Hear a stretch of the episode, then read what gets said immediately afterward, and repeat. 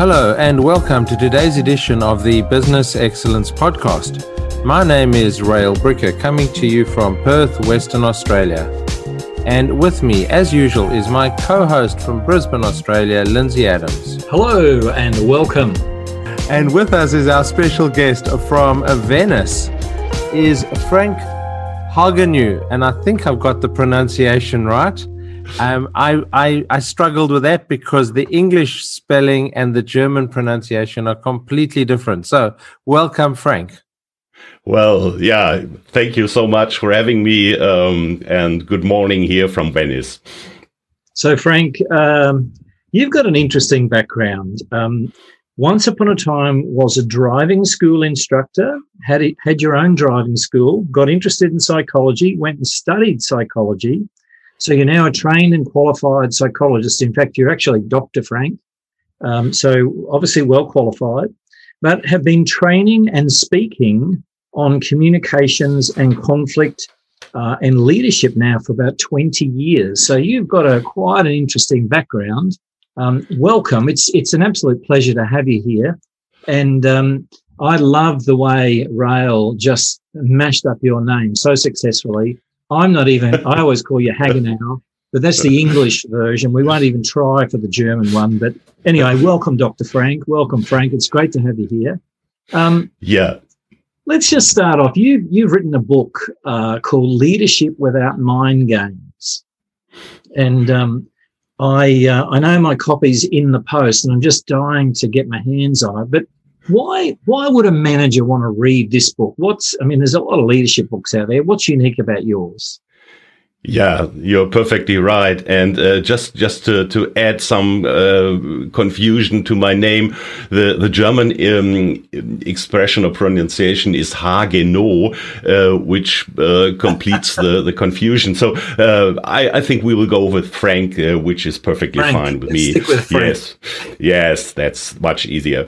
So um, yeah, um, the, the question is is really really um, quite important to ask because because there are so many, many books uh, about leadership. And why should this psycho guy add uh, another idea to, to this huge pile of books?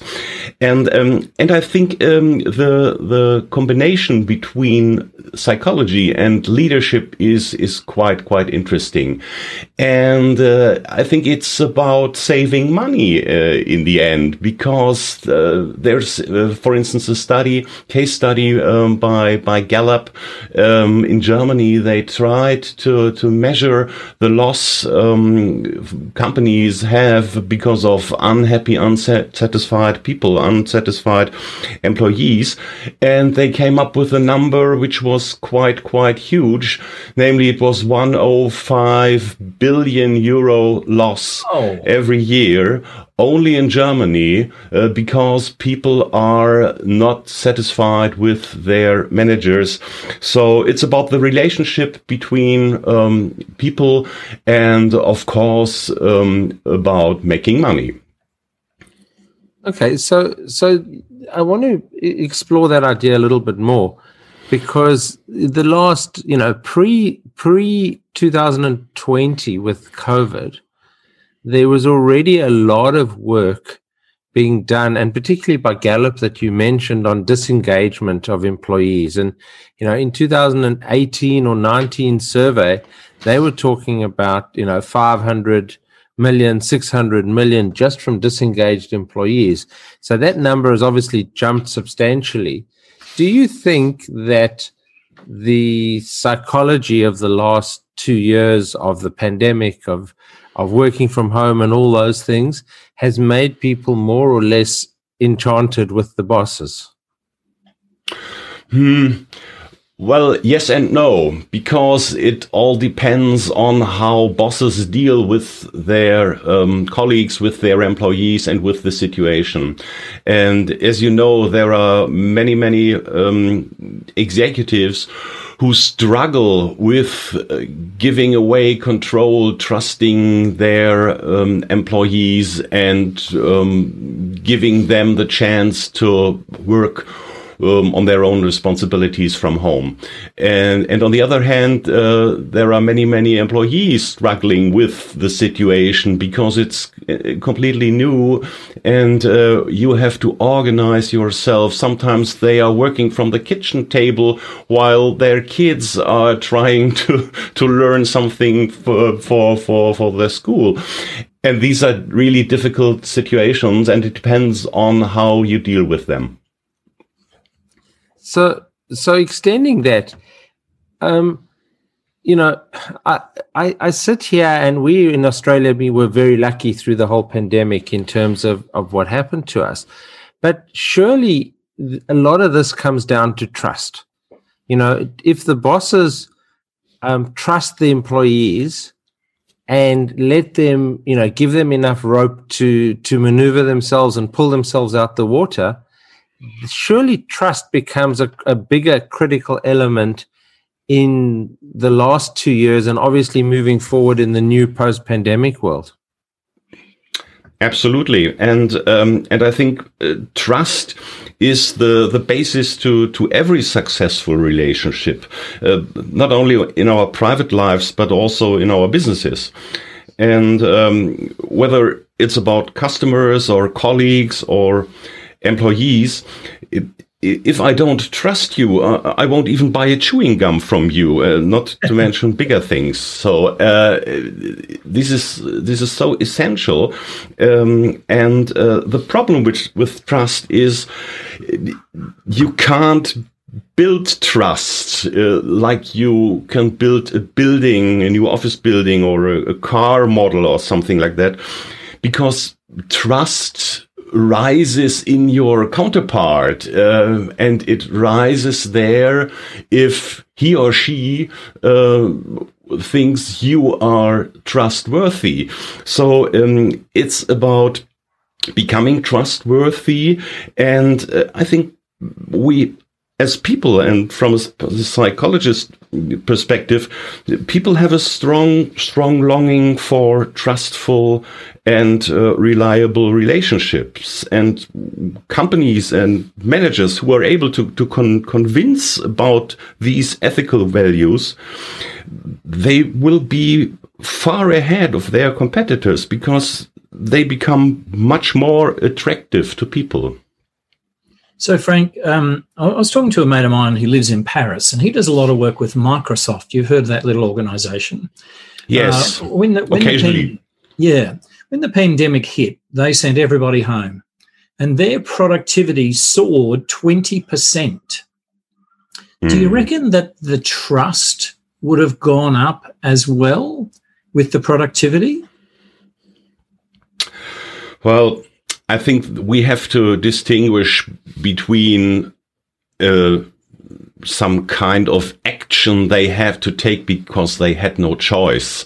And uh, referring to the pandemic, uh, there was the situation you can't get into the office. So you have to deal with the situation uh, in any way. Um, and so, of course, we were able to deal with the situation. But now, um, as we are more experienced, I think it's uh, about um, considering how we can implement these experiences we had and um, put it into action for the future.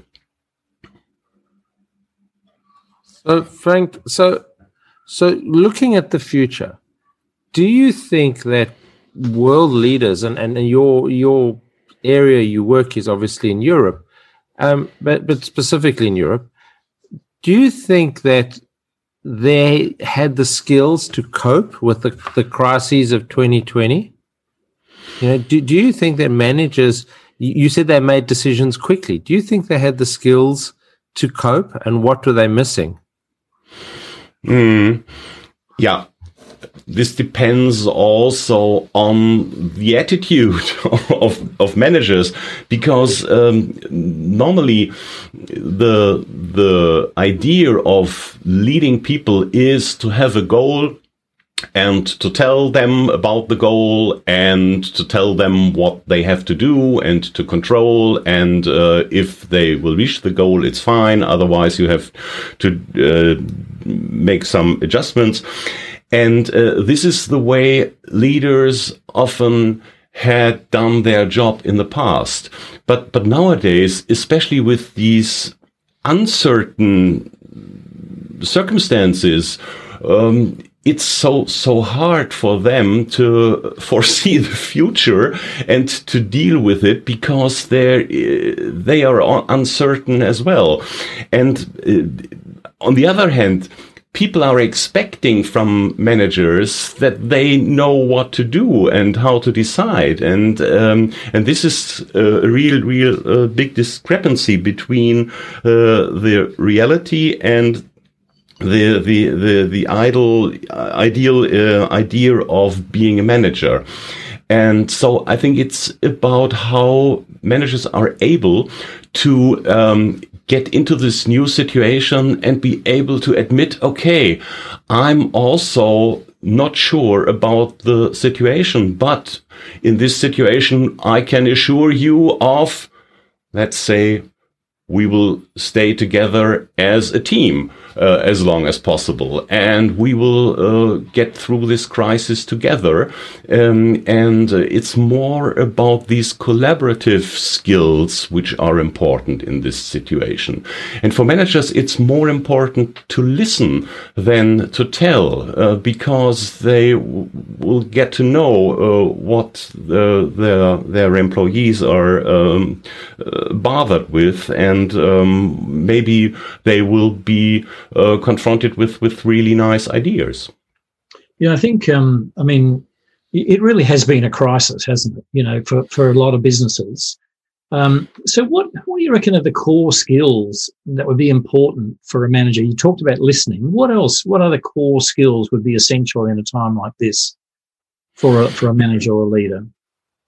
Yeah, as uh, situations become more complex and uh, the the world becomes more complex, uh, problems become more complex, and so there are no easy solutions to to really complex problems, and uh, so it's about the idea of getting into the problem as a team, because uh, nowadays you can't know everything, uh, even if you're the boss of a company, and uh, and you have to rely on uh, others and rely on their opinions, on their expertise, and so it's about um, getting together as a team.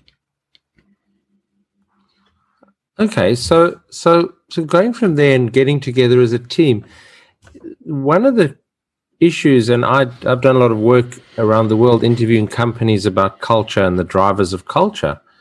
And in a recent interview in the middle of the pandemic, was was the feedback given to me was that the managers were making decisions out of their narrow lens, and their narrow lens being their own um, psychographic and demographic environment without understanding, as you mentioned earlier, the, the employee who's sitting at the kitchen table with three other kids trying to share the bandwidth and trying to help the kids work.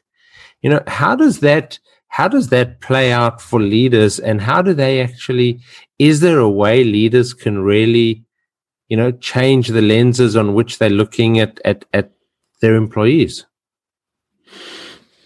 Mm, of course they can, but it's difficult because because you have to uh, change maybe habits um, and maybe sometimes successful habits, but uh, in the future they won't work anymore or they won't uh, they will work less effective.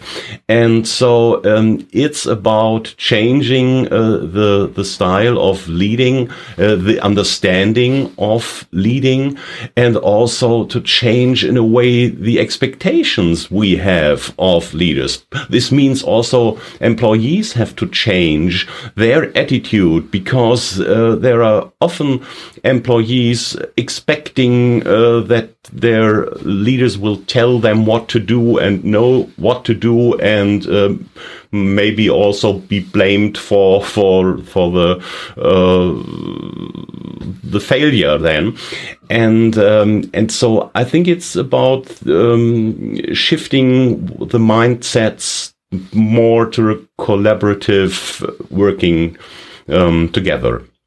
I think it comes back to that the the real basic communication, doesn't it, Frank? Where it's about talking and listening and understanding um, from both parties, from from the leader and from the team member. Would you agree? Yes, and I I, um, I love the uh, idea of distinguishing between listening and understanding because listening, um, which is already fine if I'm willing to listen to you and give you the the um, the opportunity to speak, um, but this does not necessarily mean that I understand what you say or the meaning behind this.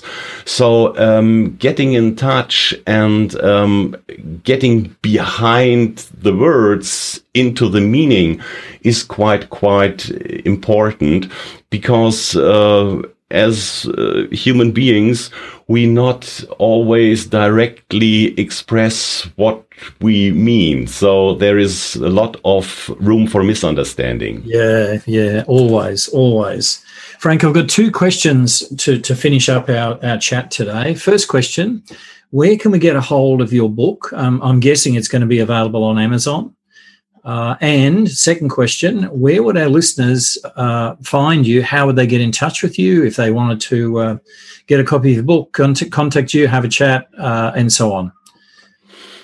Yeah, well, uh, of course, my book is available on Amazon or in the bookstore. Um, but you can also uh, go to my website, which is www.frank-hajenow, which is spelled H-A-J-E-N-O-W dot com. And uh, I would also be happy to send you a, a signed copy if you like. Fantastic. So, Frank, we'll um, uh, we'll put those details on our, our website that goes alongside of the podcast. Thanks so much for your time today. It's been great chatting with you. I'm going to pass over to Ryan now to wrap us up. Thank, Thank you, you very much. It was my pleasure. Thank you, Frank, for being our guest today on the Business Excellence podcast. And thank you to my co host, Lindsay Adams, for being with me on this podcast. And thank you to our listeners. Just a reminder that you can pop along to www.excellencepodcast.com and there are a number of free resources and downloads for you to help you on your journey to business excellence.